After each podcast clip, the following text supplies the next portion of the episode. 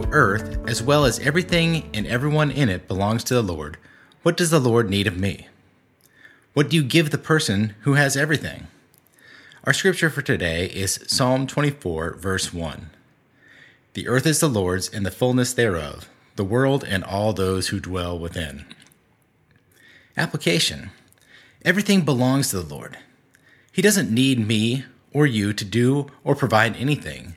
Yet when I consider from where he brought me and his continued activity in my life, I have to wonder, why would he do it?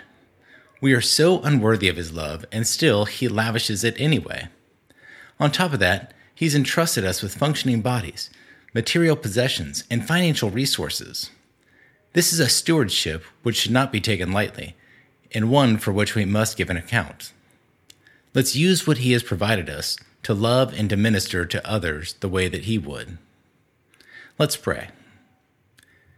Lord, it truly is all yours, the earth and everything and everyone in it, and that includes us too.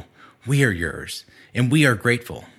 Thank you, Lord, for providing for us as you always have, and we are confident that you always will. Let us model our faith in you and your provision through our stewardship of what you've entrusted to us.